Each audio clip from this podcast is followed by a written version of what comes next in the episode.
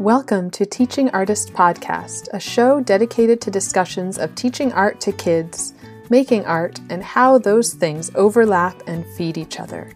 I'm Rebecca Potts, your host, a visual arts teaching artist.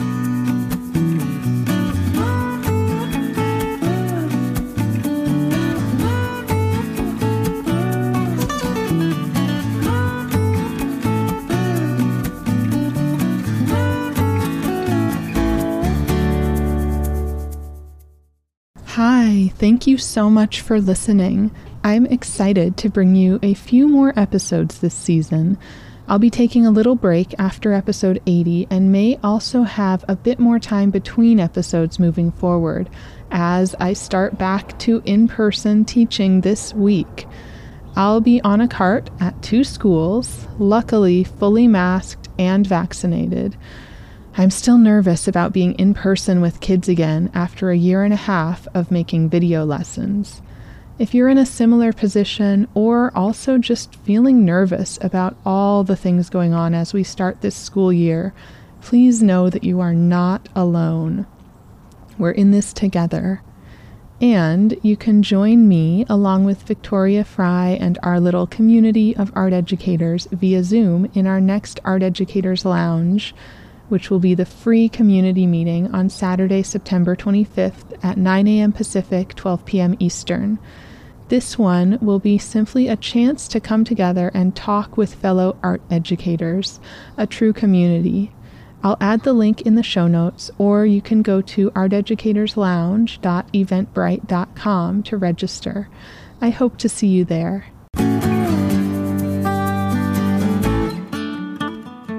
This week's guest is Nicole Mikafus. She shared fantastic and really practical tips for teachers interested in moving towards choice based teaching or TAB, teaching for artistic behavior. She talked about the transition phase and the power of giving students more autonomy in the classroom. She also spoke about assessment in TAB and how she documents learning. Her passion and care for her students was so clear Nicole also vulnerably shared how she lost the artist side of herself and is coming back to being an artist now. She talked about imposter syndrome and naming limiting beliefs.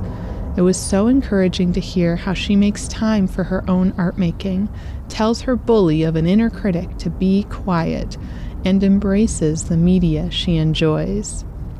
She has big ideas and projects in the works around choice based art education, so keep an eye on her Instagram at Big Ideas Art Studio. Nicole Mikafus is an elementary art teacher with a passion for choice based art education and the teaching for artistic behavior philosophy. She's been teaching art for 11 years, with experience in after school programs, children's theater programs, and public schools. Nicole recently decided to reconnect with her artist self. After years of negative self talk and limiting beliefs about what it means to be an artist, adopting the TAB philosophy made her re examine everything she'd come to believe about art and art making. She's now stepping into her artistic identity and embarking on a journey to discover her own voice. She's starting with a sketchbook and her favorite subjects, her two young boys. Over the last few years, Nicole has become increasingly passionate about the choice based teaching model and truly believes it's the future of art education. She is taking on a new role of advocating for kids and their right to pursue their own artistic voice. Her hopes are that by doing so, she can dispel the myths surrounding choice and empower art teachers to make the transition. Let's hear from Nicole. I am talking with Nicole Makafus today, and I'm excited to hear from you. I've been following you on Instagram for a while and just seeing all of the great stuff you're sharing about teaching and specifically teaching for artistic behavior. So we will definitely get into that, but I love to just start with your background. Could you kind of share with us how you became an art teacher, how you got into art making? Yeah, sure. So First of all, thanks for having me. I'm really excited yes. to be here with you. As a kid, I I just always loved making art. I was an only child and we lived in a really rural area. So I didn't have a whole lot of kids to play with growing up, and art making was just the easiest way to entertain myself with minimal materials. My family, we weren't poor by any means, but we didn't have a whole lot of extra money. So the drawing materials were just kind of easy to get, and inexpensive. And my dad actually used to bring a lot home from his place of employment. Like paper pads and pens from the office. And so mm-hmm. I always, I was just always drawing on like a legal pad with a pen. And I just remember loving it and uh, spending a lot of time doing that. And eventually, with enough practice, I, I gained some skills. And when I got into high school and it became time to decide what my career path was going to be, art was the first thing that came to mind. It, it felt very natural, but the only thing was I wasn't really exposed to a whole lot of art careers in my yeah. in my high school experience. The only real job that I knew was an art teacher. And my art teacher, he was amazing. He was also an artist, so produced a lot of his own artwork. But to me, at that time, I saw it as he makes money by teaching and his art is his hobby. You know, I didn't really have a full picture of his circumstance and and his his world as far as art goes. Mm-hmm. So to me, if I was interested in art and that was something I was going to pursue, an art teacher was really my only option. Thankfully, I enjoyed working with kids and I knew that that was something that I could do. So, yeah, so I just decided that art education was going to be my path and found a school. I ended up going to Kent State in Ohio. That was kind of it. Yeah. Well, I I love the using art as a way to sort of entertain yourself. Mm-hmm. I have mm-hmm. I have what is planned to be an only child. yeah. and yeah, she's constantly drawing and kind of either playing doctor or being an artist. So yeah, who knows what yeah. her her path will take. Yeah. Oh, that's awesome. But then also this idea of like not having exposure. Mm-hmm. I feel like that's so common and so real. Mm-hmm. Just not knowing yeah. like what's out there. And I think, I mean, because of that experience, I'm really intentional now in the classroom about talking about all of the different art careers and not only art careers, but careers that are adjacent to the arts and that use mm-hmm. art skills like architecture and design mm-hmm. jobs and that kind of thing. So, you know, it all works out, it all comes full circle. And it's just yeah. something now that I'm like really intentional about. Yeah, absolutely. That makes so much sense. You became a teacher, and did you kind of keep your own art practice going, or what did that look like? Yeah, so this is actually something my identity as an artist is something that I've kind of struggled with. So mm-hmm. when I was a kid, it wasn't really a question. I just knew in my gut that I was mm. part of my identity was an artist. Yeah. And somewhere along the way, I kind of picked up the belief that in order to be an artist, your art had to look a certain way. And for me, that was uh, realism, right? Art became synonymous with realism at some point. And I'm not mm-hmm. really sure where it came from. I think some of it did have to do with like well meaning adults praising my work when it looked realistic. Mm-hmm. And then I'm sure there were other circumstances that kind of empowered that belief. But regardless, that was the belief that I adopted. And when I got to college, I really, really struggled with that because, you know, I had imposter syndrome and I thought that I wasn't good enough. And I, I went to classes with all of these fine art majors and I felt kind of silly. Like, you know, do I really belong here? And so I really struggled with that. And at some point, I stopped making my own art. Mm. I um I, I fulfilled my requirements for my classes, of course, but I became too scared to really engage with it on my own. And it wasn't until recently that I really, and I think it, I think part of that was adopting the TAB philosophy. It really required me to confront things that I believe about art because I'm talking to my kids and I'm telling them things and I'm encouraging them and I'm talking to them about what an artist is and, and, and who they are and what their work looks like. And it just kind of dawned on me like, why do I talk to them differently than I talk to myself?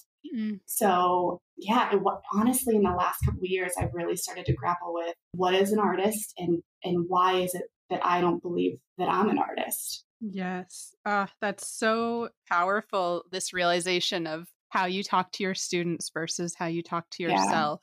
Yeah. Mm-hmm. Yeah. And, and the question, you know, really central to tab what is an artist what do artists do mm-hmm. that's really powerful at any age right yeah you know? and I, and i think now that's why i'm one of the main reasons. I mean, there's a lot of reasons why I'm so passionate about TAB, but that's one of them is I, I feel like we strip some of that power away from kids when mm. we don't give them that autonomy. My experience has definitely fueled my passion for making sure that kids have that autonomy, have that choice, and just really believe from the beginning that they have what it takes to be an artist. Yeah. And another thing that you mentioned there, like the well meaning adults who were praising really only your realistic work. Mm-hmm. Just, you know, makes me think as a parent, as a teacher, how how important it is to be super thoughtful about not only where you're sort of giving feedback that's like constructive criticism, but also where mm-hmm. you're praising. Like, are you putting emphasis on your adult aesthetic or on your yeah. like personal aesthetic? Yeah. Or are you maybe starting with questions about what the kid values. Mm-hmm. Yeah, yeah. It's and it's so difficult. It's something that I am constantly trying to refine because even now I, I still catch myself wanting to comment on the aesthetic parts of a kid's artwork. But I love what you said about turning it around and thinking about talking to the student about what they value. I think that that's mm-hmm. really important. Yeah, yeah. And I feel like that's a struggle for me. I can say it, but then I'm like, how do we do that. Yeah. Yeah. do you have do you have any tips or any sort of advice for teachers around this? So I kind of focus on the studio habits of mind. So mm-hmm. those are the things that I like to praise instead of instead of the work itself. And I do think there is a time to praise artwork, but I try to focus on the studio habits. So when I see a kid really engaging in what they're doing, working through mistakes, experimenting, you know, those mm-hmm. kinds of things I try to I try to focus on those the most because I mm-hmm. feel like when we focus on that, it will not only build their confidence, but it will help develop those skills in kids. Yeah, I think that's really helpful. I guess the other thing I wanted to get into with your teaching style, teaching philosophy is just, you know, that there's so many sort of myths around teaching for artistic behavior and choice based teaching and this sort of, you know, I see it as this sort of spectrum of like very teacher directed to like entirely student directed, where, you know, most of us fall somewhere in between there. Mm-hmm. Yeah. But there's this sort of myth that the more student directed you become, the more like chaotic or, you know, it's just a free for all sort of idea. Yeah. right. Yes.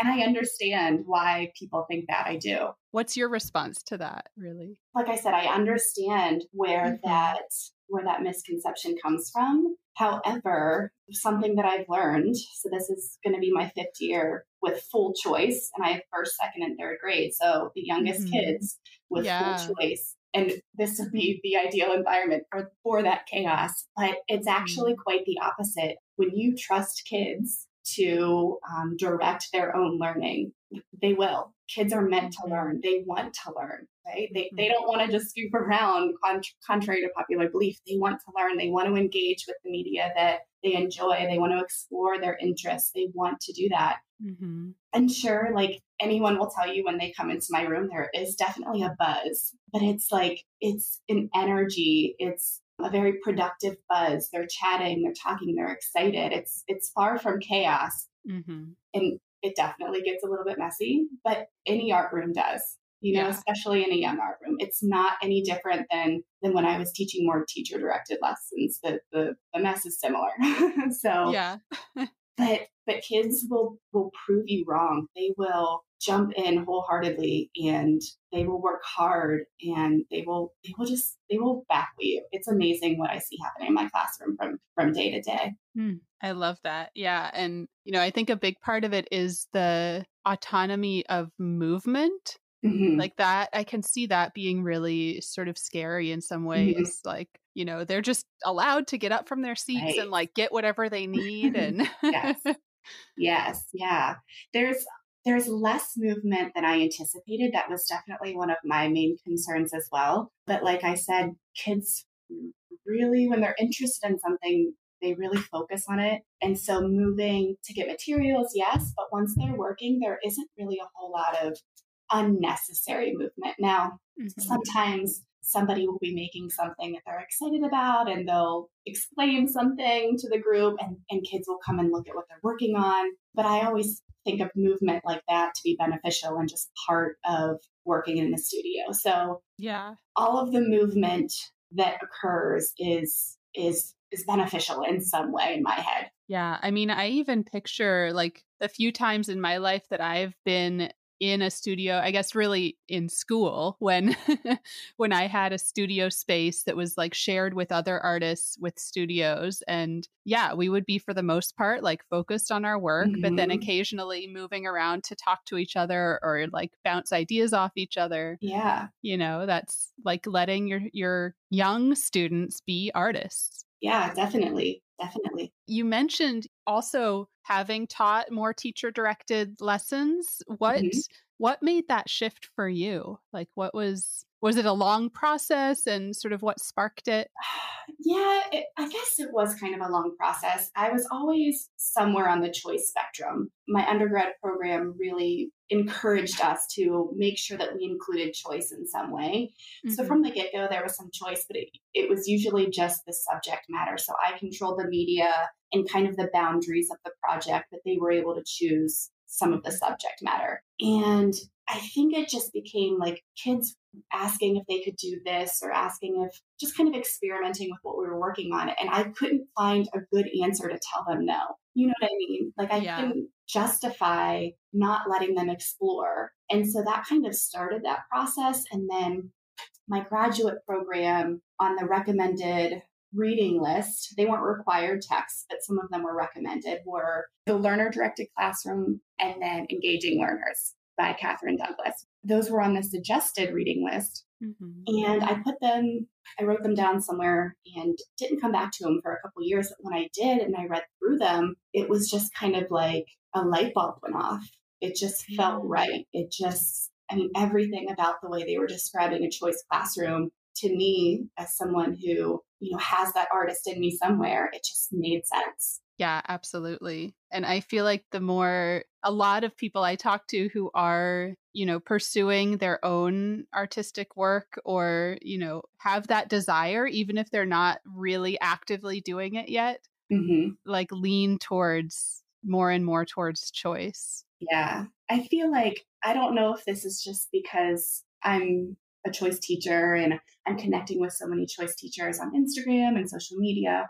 But it does feel like the art education community is interested, at least, in the benefits of choice and how a choice classroom works. So mm-hmm. I am hopeful that someday the, the tides will turn and we'll start to lean more towards a choice art education as a whole. Yeah. And then, you know, one thing that I always bring up and, and feel like it's important to just talk about and voice mm-hmm. is the idea of being anti-racist in the classroom. Yeah. yeah. And, you know, tab to me really lends itself towards like essentially you're empowering the student. So that's a big component there. Absolutely. How are you doing that in your classroom? So tab i think definitely falls in, in line with um, the anti-racist curriculum when we mm-hmm. are decentering our own um, you know the teacher and it should be noted not all teachers are white females but a majority of, of art teachers right. are white females so when we decenter the teacher in the classroom and and center each individual student that's definitely part of working toward an anti-racist education art education it, Mm-hmm. It's not enough, but it's part of it. And I'm really excited about about learning more about that and kind of figuring out more about how tab can play a role in that. But for me, aside from just tab, I had to do a lot of self-reflection and it was mm-hmm. very uncomfortable to look back on my years of teaching and know that there was a time when I only talked about dead white guys.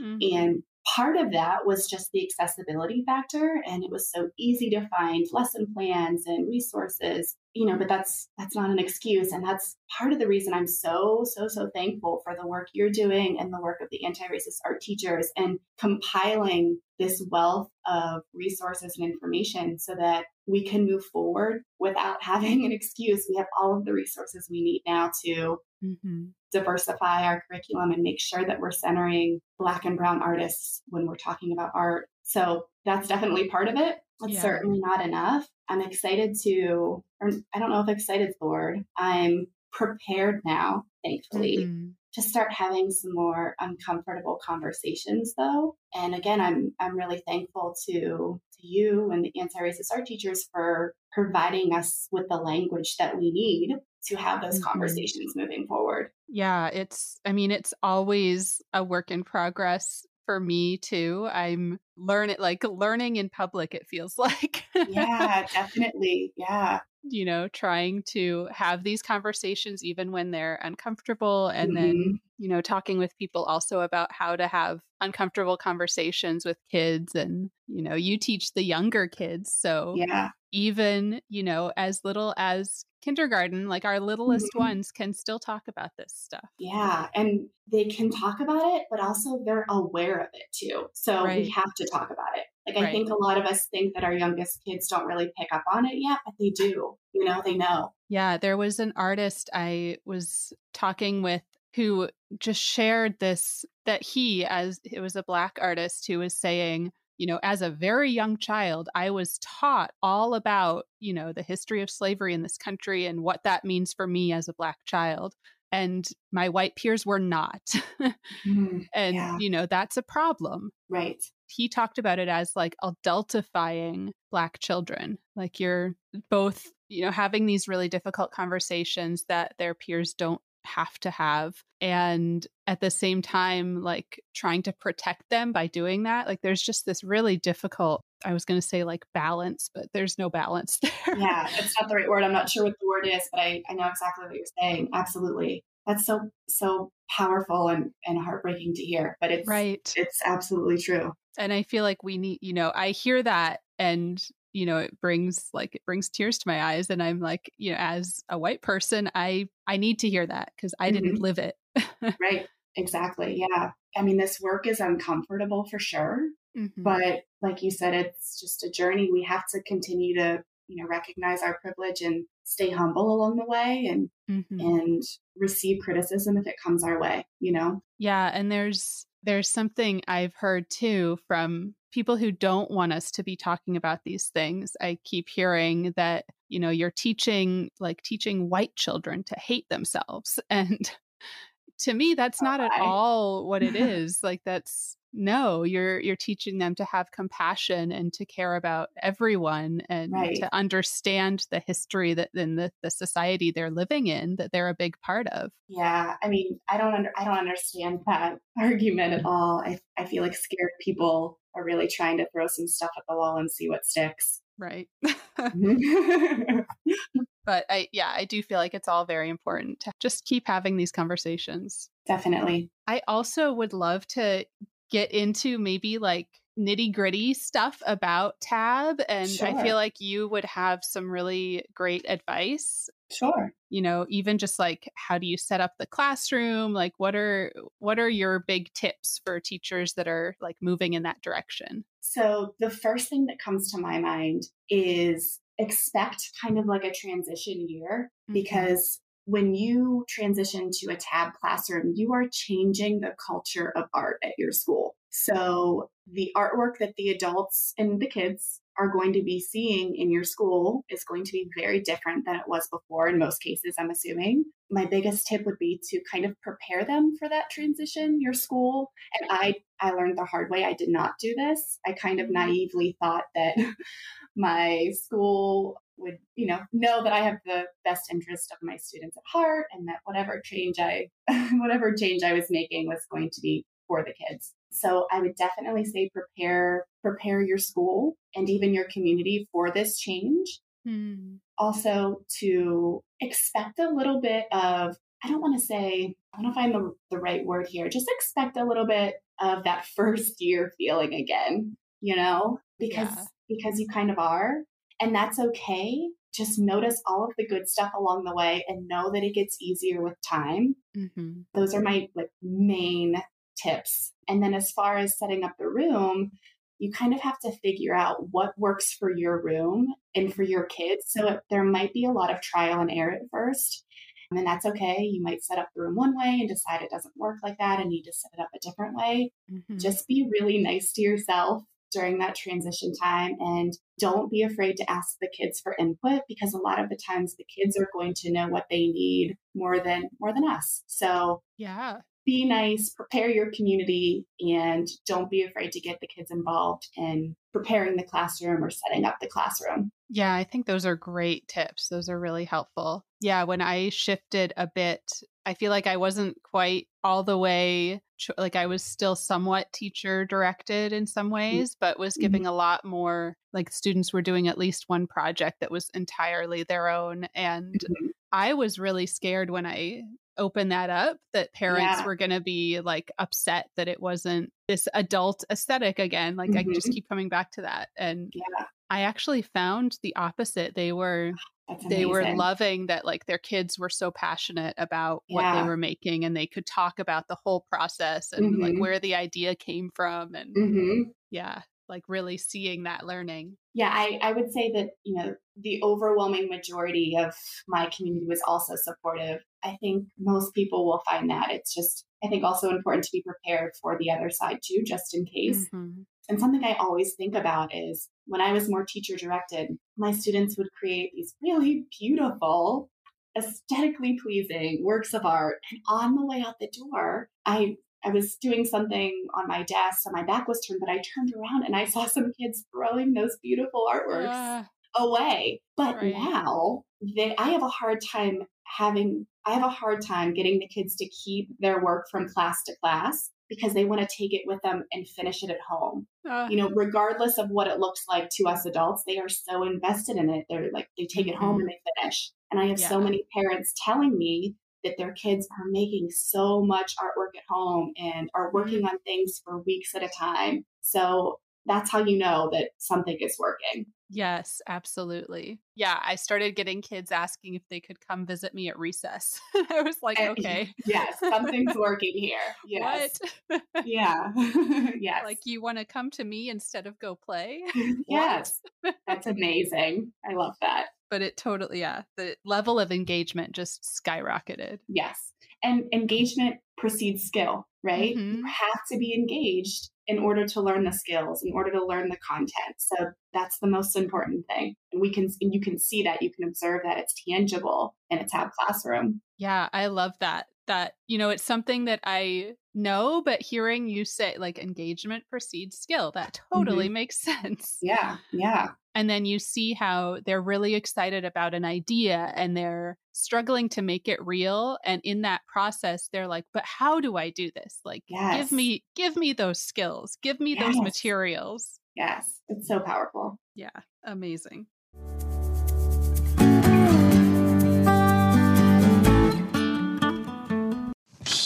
Huge thank you to Naomi Rose, who just signed up as a supporter through Anchor. I am so grateful for your support. Sharing the podcast with fellow teaching artists, leaving a review, or sending me feedback are also wonderful ways to support for free. You can reach me at teachingartistpodcast at gmail.com or DM me on Instagram at teachingartistpodcast. There are also a few ways to support financially, which really helps me keep this going. I've been hiring an editor for more episodes lately as my time is super tight between teaching, art making, parenting, curating, and a few freelance gigs.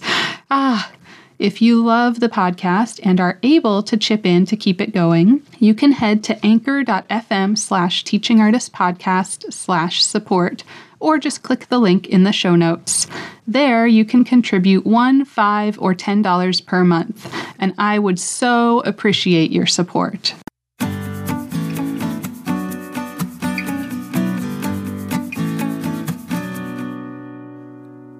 I also wanted to get into your own artwork and I know you said it's it's been a struggle and uh, I feel like yeah. that that imposter syndrome just is so relatable. It rings mm-hmm. true for so many of us trying to like find our way as an artist yeah. as well as a teacher. Yeah, would you want to talk about your work or like your kind of path to being an artist? Yeah, sure. So back to being an artist. Yes, yeah, because that's where I am. I feel like I'm in this like adult scribble stage, you know. Uh, um, yeah. Whatever that means, that's what I feel like. So once I kind of uncovered some of the the limiting beliefs that I had about being an artist. And I made the decision to start this journey and nurture that part of myself again. And this was very recent. So uh, I got a little book, little sketchbook, and just started drawing mm. some things again. And all of them are related to my children. And while I was doing that, I had that that thought, that like art bully in my head that thought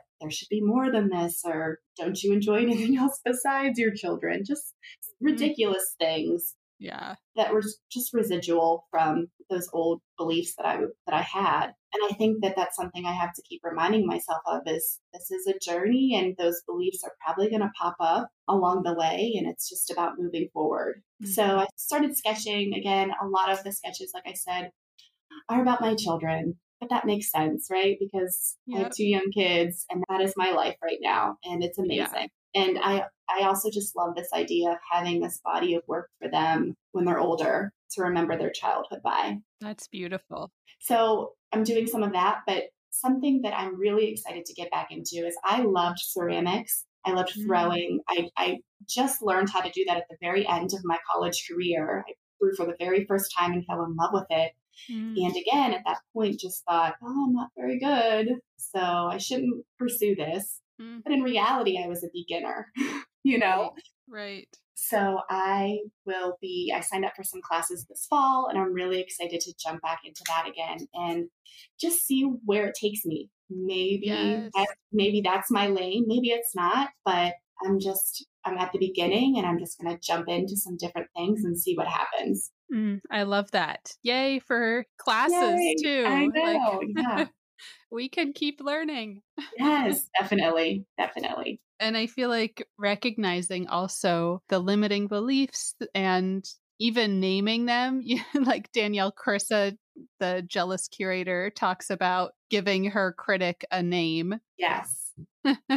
Mm. So you can say like, "Hey, you, stop saying that to me." Yeah, cut it out. You're being right. a bully. Go away. Right. Yeah. and but that's also amazing that you're you're going through that process and maybe because of teaching, like I almost I heard maybe oh definitely some, some of that in there, mm. like treating yourself as a student and being yes. able to to kind of take a step back and do that. I feel like yeah. would have been hard when you were younger. Agreed. Yeah. So I just have to remind myself that I'm exactly where I'm supposed to be. You know, mm-hmm. like all of my experiences have culminated into this point, and it it feels really vulnerable to admit that I I feel like a beginner again and that's where. I am, but but that's just where I am and it's just yeah. it's okay, you know. It's okay. Yes. Yeah.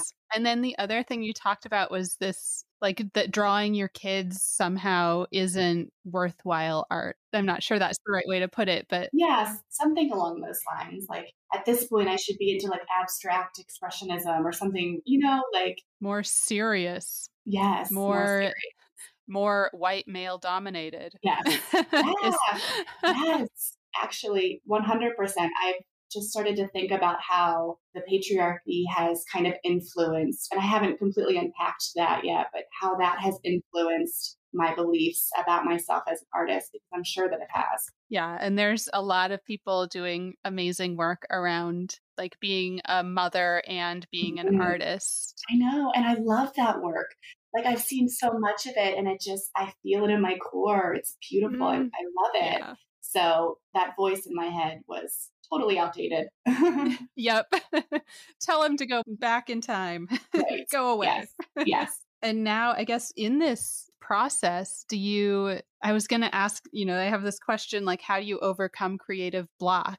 But I feel mm-hmm. like maybe in this stage that's either like not really a thing or just like a constant thing.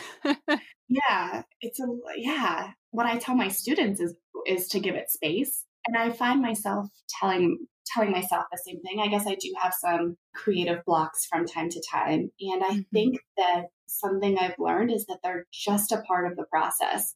Like our brain can't constantly be in idea generation or creative mode or reflection yeah. mode. There has to be space. And in that space, you have to just live your life, do something that fills you up, right? Mm. Self care, something.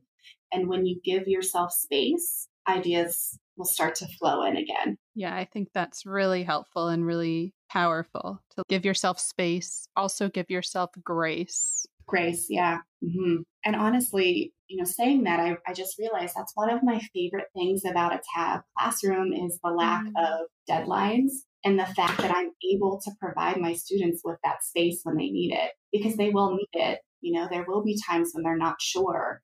And that just becomes a day to take a walk around the room and see what other kids are making or to spend some time in the back reading a book. Like it's okay to take that space. And mm-hmm. Tab allows you to give kids that space. Beautiful. And there was a post you shared talking about naming this part of the process, giving room for there not to always be making, like talking about yeah. what it is to be an artist, that being an artist also includes this like research stage, it mm-hmm. includes downtime. Yeah, it does. Absolutely. Yeah, I feel like that's really powerful and not so common in an art classroom. I feel like usually we're just production mode all the time make, make, make. Right. Yes. We've got deadlines and grades to put in and we need to have this finished. And mm-hmm. I understand why I understand why that's there. I, I don't I don't think it's super helpful though. yeah, and that just actually reminded me of this idea of grading and assessment and maybe you'd want to talk about how you do that, how that works in a tab classroom. Yeah. So I give grades because I have to. Yeah. but I have the kids come up with their grades. Mm. So they self assess. I have them self assess one piece of artwork per grading period. And then I also fill in with a couple of other grades, sometimes two or three at most simply because I have so many students. I have 600 plus kids. Yeah, and it's a lot. any more grading than that, it just takes away from my ability to provide instruction and engage mm-hmm. with my kids. So I keep it really simple. I have them come up with the majority of their grades. So one, they self-assess one piece of artwork.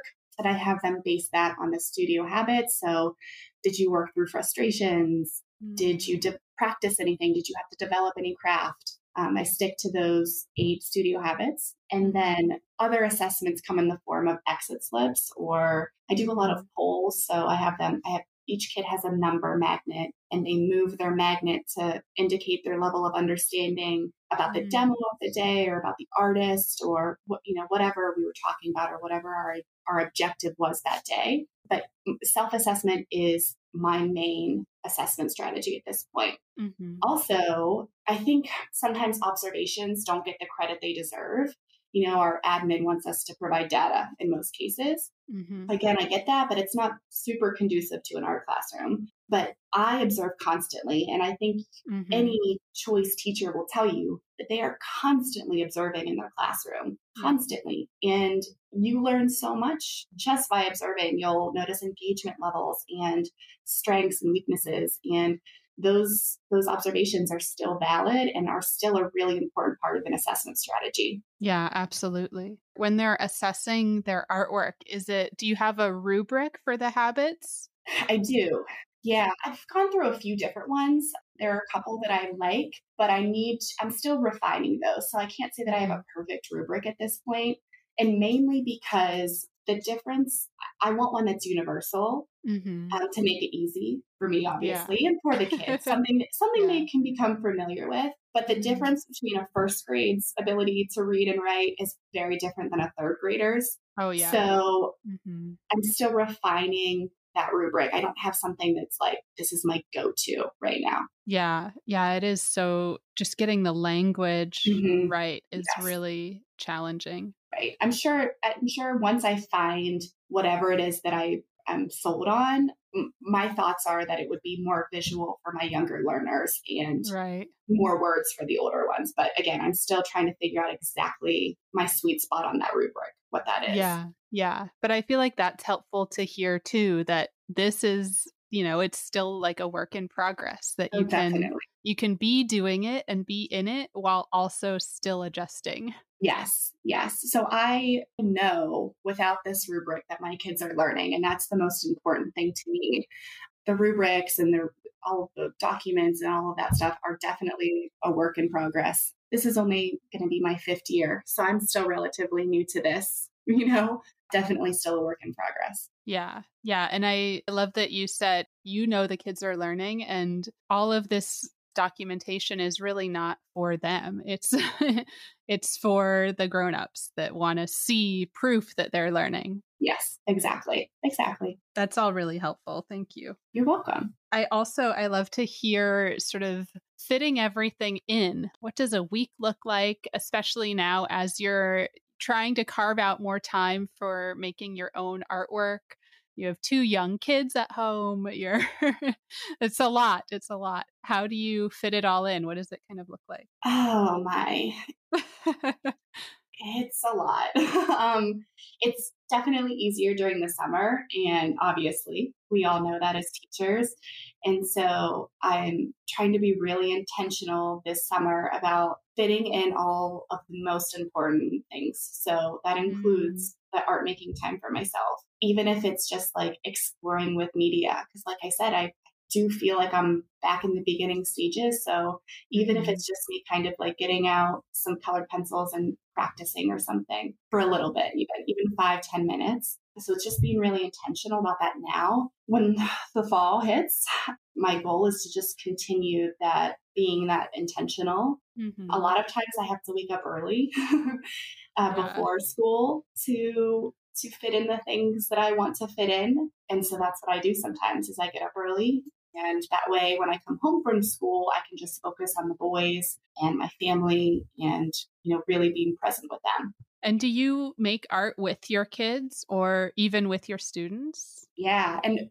honestly, it feels really great to, I definitely do it with both groups. It feels really good yes. to be in this space right now with my boys, feeling like a beginner because mm-hmm. they're also in that stage. And so mm-hmm. It's fun to work on things together. It's always a short lived experience. My youngest will like put a start eating a crayon out of nowhere and it's, right. you know, so, but we're, we're still doing it and we're making time for it. And I'm hoping that that continues to grow as they grow. But I love, love making art when my students are making art. That was actually something that I really missed this year, this previous year, being on a cart and working in classrooms, as I mm. didn't have a space where I could do that with them. Right. But I think that it's so important. And I, and it's interesting because, you know, I had these beliefs that I wasn't an artist, but I still was really intentional about working in front of them. Usually they were projects that were kind of commissioned by the school or they needed something mm. made. And I kind of resented the fact that they wanted me to do this on my prep time. And I was like, absolutely not. Mm. The kids can see me working on this. I thought, you know, kill two birds with one stone. They'll yeah they'll benefit from seeing me do this and then also you know my building will benefit from it as well so mm. definitely i love doing it with both groups my kids and my students yeah yeah but i i so relate to that like quick you know you have to be able to stop at a moment's notice and yes yeah i remember times there was there was a time and one of the apartments we lived in had this like entryway that was all tile so oh I felt like if we kind of closed that space off and I would strip down my toddler at the time and just like get out the paints and canvas and kind of go crazy with her. Uh-huh. Oh, that's amazing. But I just having a space where I felt like I could do that and then we just like kind of wash it all down.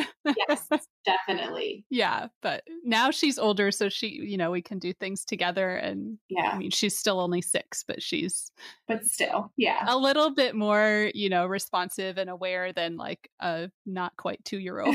right. Yes. Yeah. Yes my youngest oh. makes things very interesting when we're making it together for sure. Yeah, I was looking back at these videos we did of like, you know, just put paints in front of her and I would give mm-hmm. her toilet paper rolls and like Q-tips, like various different things that could be sort of mark making tools. Uh-huh. and just watch the making unfold.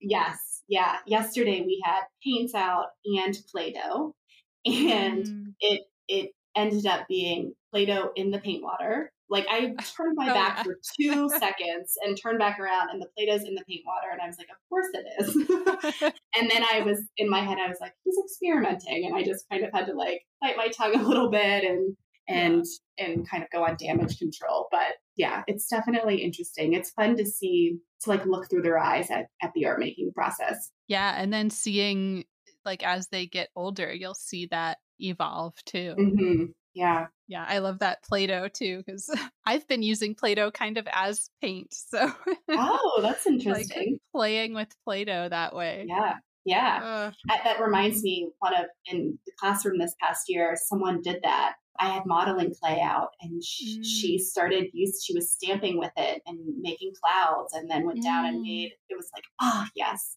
I like, I love it. Yes, amazing. Yeah, and the ideas they come up with that you're like, that's not that's not how you're supposed to use that material, Right. but like it's doing something really Right. cool. Amazing. Yes. Yes. Yeah. Definitely. Lots of that. Getting to our kind of wrap up, I love this broad question. What are you curious about right now? I have lots of things. yeah. I'm I'm really really curious about the future of art education and the role of tab in that in that world. Like what does tab look like in the future and what is the what does art education look like in the future? I hope and I really feel in my gut that that tab is a huge part of that future. Mhm. So I'm I'm really excited to see, you know, what the next 10 years of art, art education look like. That is exciting when you think about that. Mhm. Do you have anything coming up? Anything that you'd want to share that's happening? Like in relation to art education. Yeah, or your Yeah. like I know you're sort of in development with some projects maybe. I don't know if it's shareable yet. Yeah, no, I can share some of it. I guess I've kind of decided recently that I'm on a mission to to help teachers transition to choice and to make it accessible to kids even at home.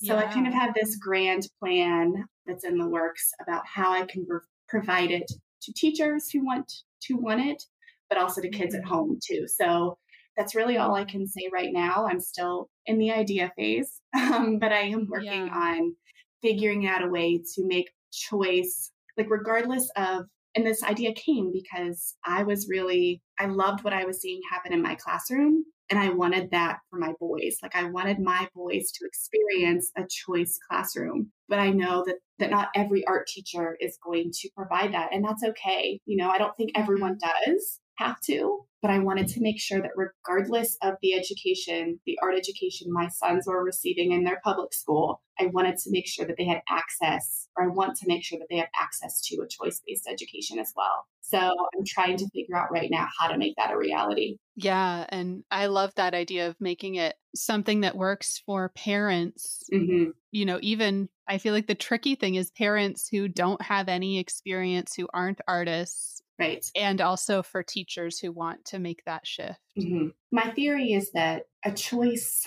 art education might be the best thing for families or parents who don't feel like they have that experience because the artwork doesn't have to look like it like there's no there's no set idea of what this artwork's going to be in the end Right. so i'm hoping that that alleviates some of the pressure on those parents who don't feel like they're creative or who don't feel like they're artists that's that's the theory in my head i'm not sure if that's truth but i'm i'm hoping that it is Yeah, well, I think that makes a lot of sense that, you know, I've seen some of your videos and that you could just provide these sort of like skill builder videos. This is Mhm. h- how you do this basic skill, Mhm. but then it's up to the kid and maybe the family to help guide them right in Yeah. what they're putting that skill towards. yes Amazing. Well, we will Thank keep you. an eye out and maybe now we should share your links. sure If you, yeah, where can people find you online? on Instagram, I'm the Big Ideas Art Studio, and I am on YouTube under the same name. So Mhm. both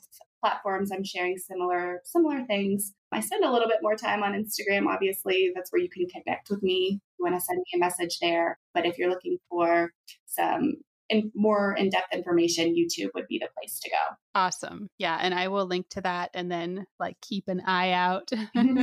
Thank you. yeah. And then is there anybody that you'd want to give like a shout out to or a thank you? my lovely husband and my boys, and then also to some dear friends of mine, Dana Craig and Karen Keese. Oh, thank you so much, Nicole. This was wonderful. I feel like there's so so many great tips and just encouragement too for teachers and for people who are in this scribble stage with you.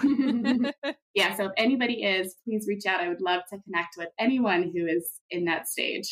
yes, love it. So thank, thank you so much. much. Thank you. Yeah.